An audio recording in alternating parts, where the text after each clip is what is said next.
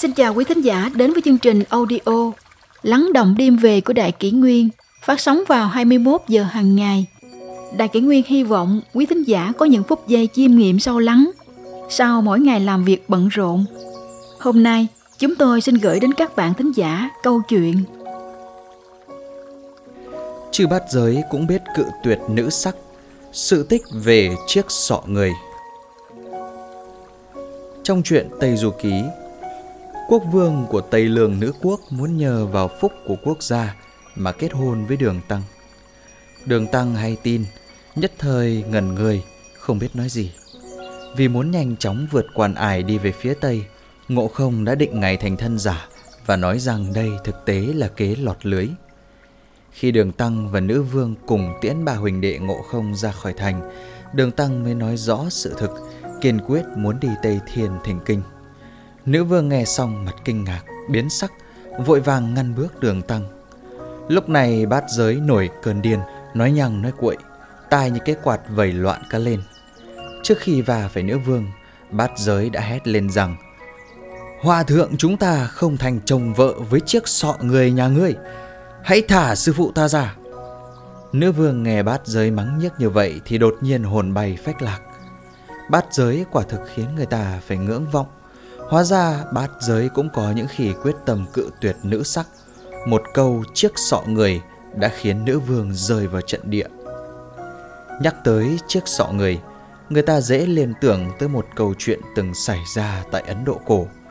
Nhờ Phật Đà độ nhân mà không ít tăng nhân, phàm nhân tại Ấn Độ đã biết cách tu thần ước thúc tâm tính, nhiều người một lòng hướng Phật. Lúc đó có một vị Pháp Sư Trần Tu, lời ông giảng có thể khiến con người khởi tâm hoàn hỷ, cho nên bách tính trong và ngoài thành đều nguyện ý nghe ông giảng và tự nguyện làm theo.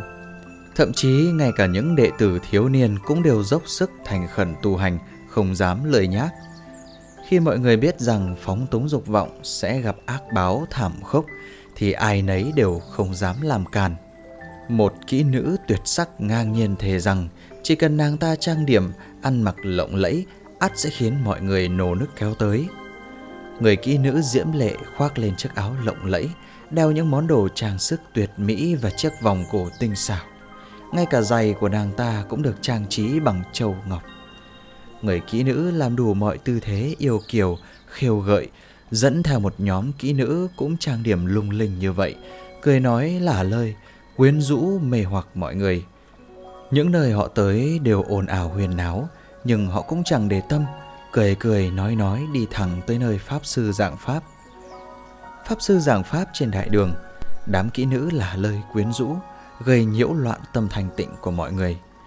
Những kỹ nữ đi cùng còn chỉ vào người kỹ nữ kia mà nói rằng Vị mỹ nhân này sắc vóc tha thướt, dung mạo tuyệt trần Các người tới ngắm nàng ta đi, đừng nghe Pháp nữa Pháp sư thế giới sảnh có người muốn nhiễu loạn nhân tâm Bèn thong dong nói rằng Sinh tử vô thường như con ngựa hoang chạy điên cuồng Xông thẳng về phía trước Đừng vì người nữ trước mắt mà tâm ý phiền loạn lầm lạc Ông nhắc nhở mọi người không được để tâm trí trở nên biếng nhác, phải có ý chí kiên cường, bảo hộ ngọn đèn trí huệ. Mọi người dần dần tĩnh tâm lại, chuyên chú nghe giảng. Người kỹ nữ thấy mọi người đã yên lặng trở lại bèn tiếp tục quấy nhiễu, tạo đủ mọi dáng điệu là lướt nhằm mê hoặc lòng người. Mọi người không thể cưỡng nổi sự cám dỗ liên tục này, tâm trí lại dần dần trở nên tán loạn. Có người chỉ vào kỹ nữ mà nói rằng Dung mạo mỹ miều như thế này quả thực hiếm thấy, ắt hẳn là thiên nhân hạ phàm. Mọi người tham luyến mỹ sắc của nàng kỹ nữ, tâm ý sao động, khó có thể kiềm lòng. Mặc dù vị pháp sư liên tục nhắc nhở không được bị kỹ nữ mê hoặc, nhưng mọi người vẫn không thể chấn tĩnh trở lại. Pháp sư hiển thần thông, chấn nhiếp ma sắc. Pháp sư đảo mắt nhìn quanh mọi người trong phòng một lượt, thì thấy rằng Dung mạo xinh đẹp của kỹ nữ trong lòng mọi người quả thực như một vì sao sáng chói, đủ khiến lòng người mê mẩn, mất đi chính niệm mà tình nguyện bị nó mê hoặc.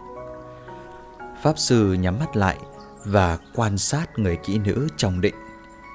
Hóa ra cô ta xuất hiện chỉ vì một mục đích là mê hoặc mọi người, khiến mọi người không thể tĩnh tâm nghe Pháp. Pháp sư sớm đã đoạn dứt khỏi mọi sự phẫn nộ phiền não, nhưng vì để chấn nhiếp ma sắc, ông cố ý tỏ vẻ phẫn nộ trước mọi người. Ông lớn tiếng mắng mò người kỹ nữ và dùng thần thông cắt bỏ lớp da thịt bề ngoài của cô để hiển lộ ra một bộ xương trắng. Ngay cả tạng phủ bên trong cũng đều có thể nhìn thấy rất rõ nét. Lúc này kỹ nữ hiển hiện trước mặt mọi người là một chiếc đầu lâu. Lúc đó, có một vị cư sĩ quan sát người kỹ nữ này rất kỹ và nghĩ tới lời Phật Đà dạy rằng tâm nhãn của chúng sinh vì ái dục mà mê mờ. Tâm nhãn mê mờ rồi sẽ mất đi trí huệ, không thể thấu hiểu được sự ảo diệu của việc tu hành. Những người hành thiện không mệt mỏi khi họ thực sự hiểu được phía không thành tịnh của thân thể thì chẳng thể nào nảy sinh tham dục luyến ái, giống như bạch hạc chúa thường ở nơi ao trong, không thích dừng chân nơi lăng mộ hoàng dã.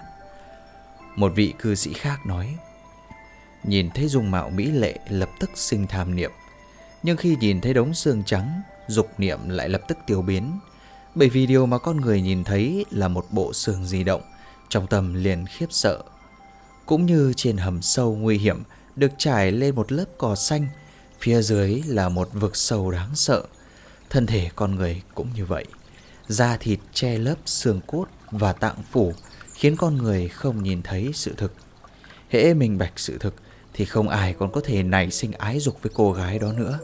Mọi người nghe những lời của bậc hiền giả rồi nhìn vào chiếc sọ người trước mắt thì thi nhau cúi gầm mặt xuống, nhìn người kỹ nữ mà như không thấy.